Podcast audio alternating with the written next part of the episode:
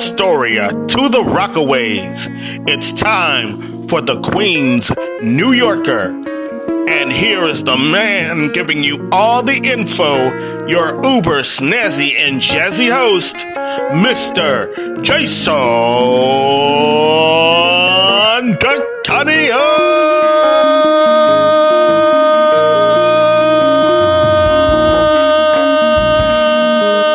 Yeah!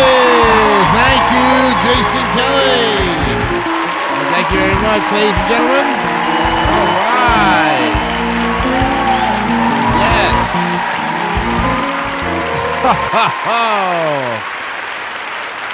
wow. Thank you. Woo.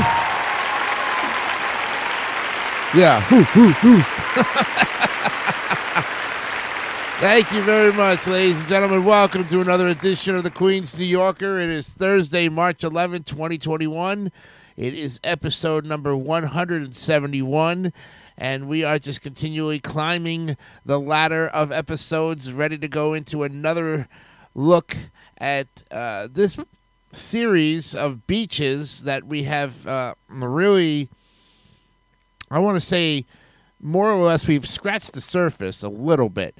Um, New York beaches, you will only find them really in the Rockaways.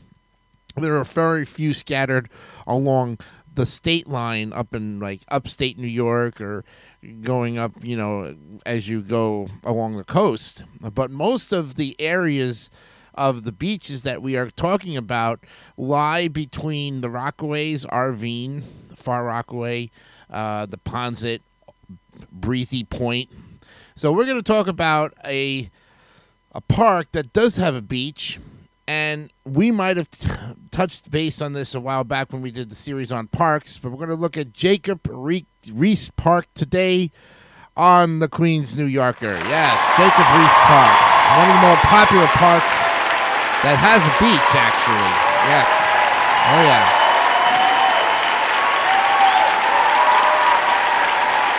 Mm-hmm.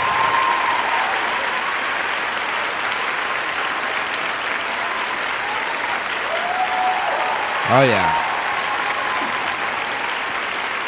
So we're gonna look at the history of Jacob Riis Park, but remember it's on the Rockaway Peninsula. So the peninsula basically, as you know, is a piece of land surrounded by water, kind of like an island, you know, in a way, but it is connected by so much um, of the bays, Jamaica Bay. You have John F. Kennedy Airport, kind of reeling itself in that area. And you got a lot of wildlife over there too. There's a wildlife refuge over there. We'll talk about that too as we look at uh, environmental things that are going on with the the bays and other fun stuff. We have a lot to cover, and we still have so much more to talk about when we come out of the his, the series on beaches. We're going to be looking at because um, spring training is already happening. The New York Mets are already playing baseball, and we're getting close to opening day, which is going to actually be the end of April. So we're going to be talking soon about sports teams, and you know we're going to be talking about the New York Mets basically because that is the Queen's favorite team, the New York Mets, and yeah, I would actually say that some. Queens people like the Yankees more than they like the Mets, but I know there is a connected group that likes the Mets very much. So we'll definitely be touching the Mets and the Yankees as well in our series on sports teams. So, you know, we'll, we'll scratch every bit of surface we possibly can. Okay? Thank you very much for your continued support on Anchor. We're really looking good here. Uh, the the the listens have actually jumped another 30 listens. We're up to 2,572 listens. Uh, there's 81 unique listeners out there. Thank you very much. There was over 100. It dropped a little bit. The episodes themselves, uh, right now, Rockaway Beach and the Boardwalk, 56 listens. You keep climbing. Part 226. Jeff Conway got a big 31 plays. I am really surprised. You really like that that that uh, that tribute to Jeff Conway. Thank you so much. I didn't. I he got more than Fran Drescher actually. That that's weird, but you know, hey, it, it goes with the territory. And another thing too, we're also on BitChute, B I T C H U T E, BitChute. What I'm going to be doing over this vacation, because we'll be on vacation next week, so there'll be no episodes next week on our show, um, except for Saturday, because I'm going to be out of town for a little while. Got to get some R and R, you know, off for ten days from my job, so taking some time off. On a sad note, though, I've had to cancel the Decanio discussion. And the reason being is, is because the amount of followers that were coming on, great. Where are the views? They're not there. So, how do you compensate for uh, that? And it's kind of quite difficult to put a two hour show together. I used to be able to put a two hour show, ad lib it with music and, and commentary and all this good stuff. And I used to make the music the main focus of the show. Now, when you talk about the discussion, it's very hard to really talk about discussional things because we're constantly on a verge of, you know, it's more like history than ever before. And some people like it, some people don't. So I just have to kind of find out a counterbalance. But I realize, too, that my health is taking a toll and I need to get back in shape. So, what I'm going to do starting on this vacation is uh, Tuesday, Thursday, Saturday will be the Queens New Yorker on its regular schedule basis, like we haven't changed. Legacy of Queens will still be on Sunday. Monday, Wednesday, Friday, I'm going to the gym. yes, and that's starting tomorrow, actually. So I can't wait to do that and kind of take time for myself because I realize that I, I need to get into some serious shape and get back on the track to fitness here. Okay? So, with all that put aside, and I'm also going to be working on uploading all of the archives to BitChute as well too. Okay, so we have a second platform. All right, let's go now to Jacob Riis-Park and get on with the show here. Enough of me babbling, you know. All right.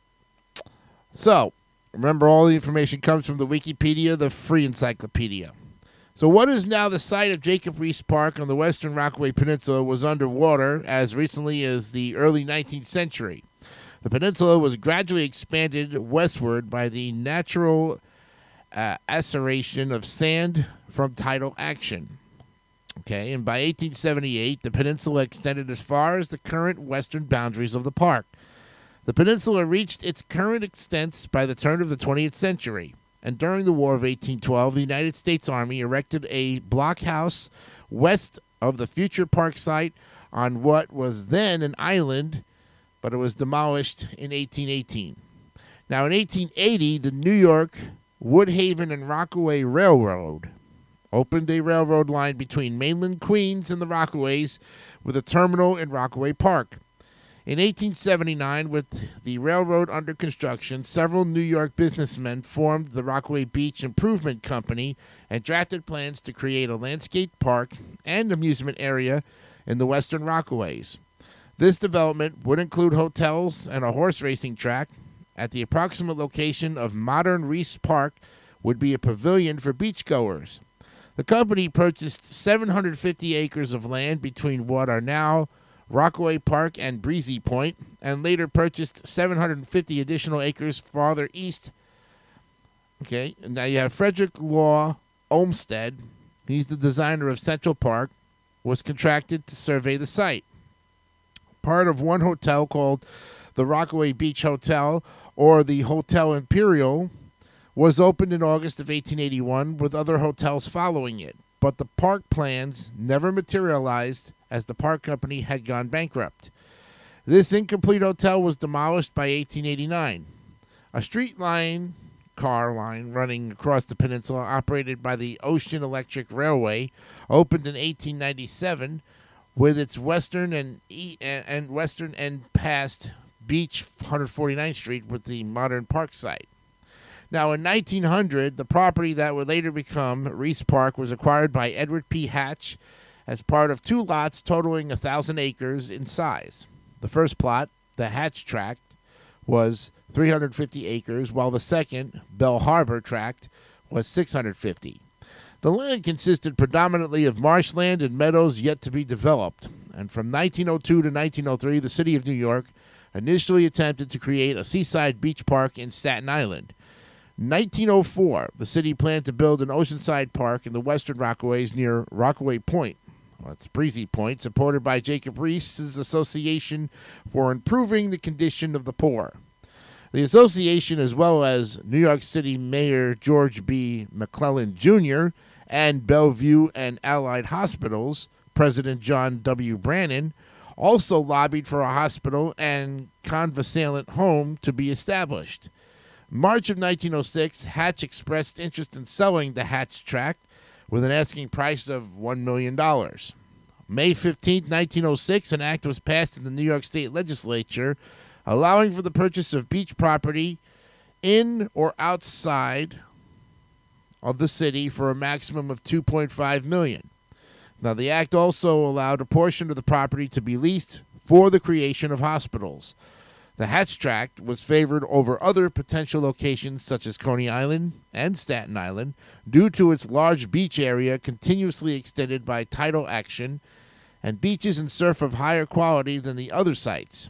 Now, because Hatch was offering the property at a much higher price than its appraised value of $200,000, the city sought to acquire the site via condemnation. Efforts to develop the park, then called Seaside Park, and the hospital were suspended on November 1st of 1907 due to the panic of 1907, but resurrected in 1909 after campaigning from citizens and philanthropic groups.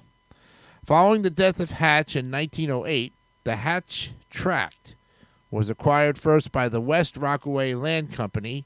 It was then sold to the Neponsit Realty Company, company which was developing the Neponsit neighborhood. Now valued between $850,000 and $1.5 million, the Neponsit Company offered to sell the site for 1.5 million. Okay.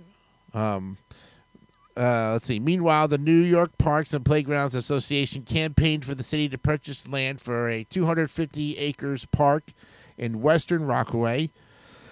The Parks Association created a seaside park committee with the social reformer Jacob Riis as its chairman. Now, the tract was acquired by the city on March 21st of 1912 via condemnation, with the city paying around 1.3 million for the site. Around this time, the park was renamed Telawana Park. March 25, 1913, the tract was transferred to the New York City Parks Department. The site for the hospital at the east end of the beach was transferred from the Parks Department on April 24, 1913. After Riis died in May of 1914, former United States President Theodore Roosevelt advocated for the renaming of the park to Jacob Riis Park. The name change was approved on January 4th of 1915. Neponsit, Beach Hospital for Children opened on April 16th of 1915. Beginning in late 1915, jetties were installed along the beach in order to prevent beach erosion and to capture sand from tidal action in order to extend the beach. The jetties were based on similar structures used in nearby Neponsit. By 1917, 10 acres of land was added to the beach.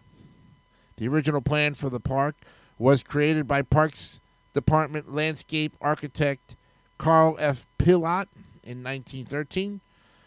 Pilat was the nephew of Ignatz Anton Pilar or Pilat and had also designed Astoria Park around the same time. Uh, Pilat's design would have deviated significantly from the current layout.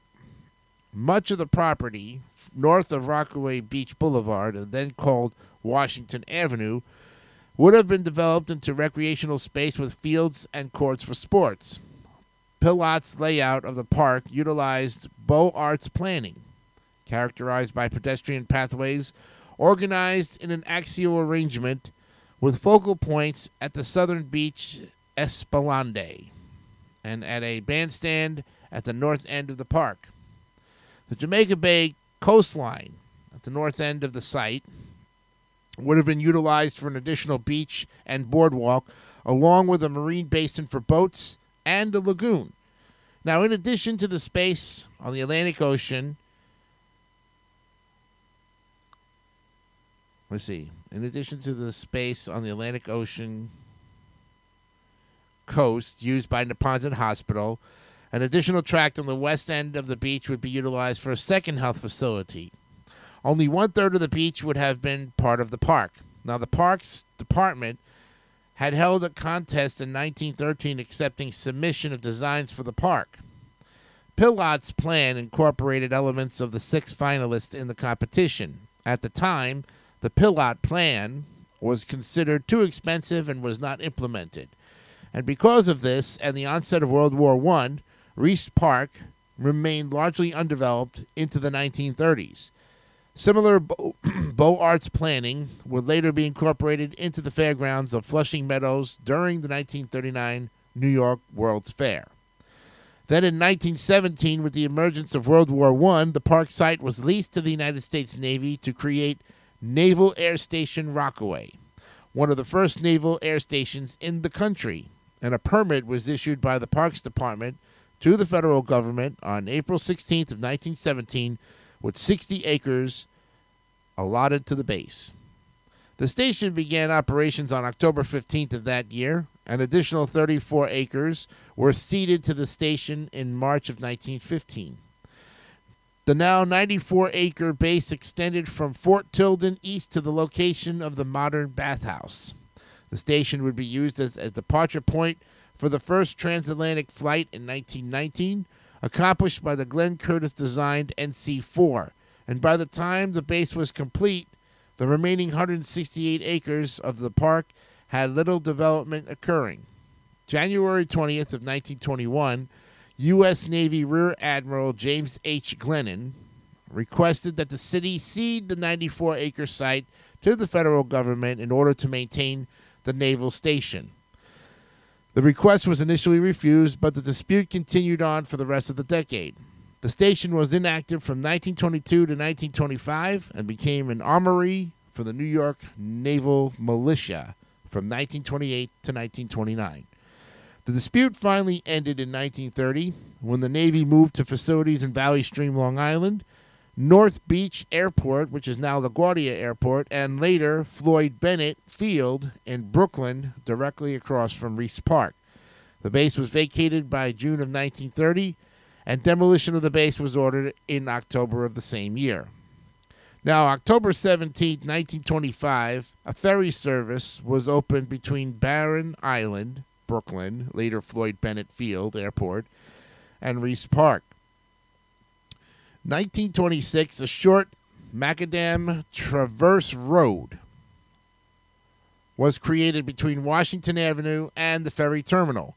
The road was later paved with concrete and expanded from 20 feet wide to 40 feet wide. A small concession stand was also constructed at the west end of the park. And from 1926 to 1927, the beach protection system was expanded to the western section of the park with additional groins installed. 1927 to 1929, Washington Avenue was widened and paved with a sidewalk added to both Washington Avenue and the Ferry Transverse Road. Other minor improvements to the park took place at this time. July of 1929, an existing 1,000 car parking lot was enlarged, and by this time the patronage of Jacob Riis Park was increasing. Meanwhile, in 1929, the New York City Board of Transportation released a major expansion plan for the New York City subway. One of the new routes in the plan involved recapturing the New York Woodhaven and Rockaway Railroad, which by this time became the, the Rockaway Beach branch of the Long Island Railroad, and extending it as a subway line west from Rockaway Park to Jacob Riis Park. The extension of the line to the park was never constructed we're going to stop there and pick up with part two on Saturday with Jacob Riis Park. Yeah. All right.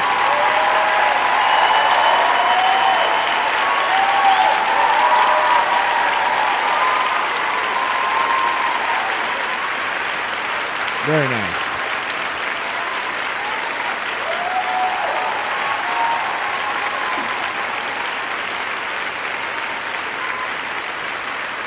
All right. So, with that in mind, I wanted to go ahead and touch on a little bit of sweating of the small stuff. I know we have some of those for you this week, as we're going to be reading them all on every episode of the Queen's New Yorker, as well as the Legacy of Queens. All right, so here's one from Tuesday, March 9th. Well, we've already did Tuesday, March 9th, so we here's one from yesterday that was not read and let me let me put it here. It says the same mental dynamics that tell us to look toward the future will only repeat themselves so that someday never actually arrives. Wow. Okay. So that was yesterday and here is today's sweating of the small stuff for Thursday, March 11th. No one has a guarantee that they will ever be here tomorrow now is the only time we have, and the only time that we have any control over. Oh wow, yes, we yeah that that's that that basically sums up life itself, folks. Which means you may not be here tomorrow. So take life right now, as we speak, live it day by day, because you don't know what tomorrow will bring you. But on this happy note, we hope to be here on Saturday to give you episode number 172 and start our start vacation and come back the following Thursday with a look at more beaches and great stuff after that. There should be one more um, let's see.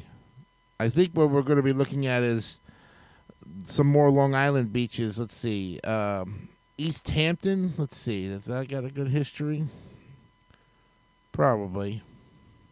Not too much. Yeah, looks like we could do that too. We could look at some more Long Island beaches as well. And we would basically want to touch on Jones Beach Park as well. That's one of the one of them that we also have to take a look at as well. So, we'll look at all those. I mean, Long Island has some great beaches as well. They're all beaches and they all have great history, and we're going to touch base on all of them.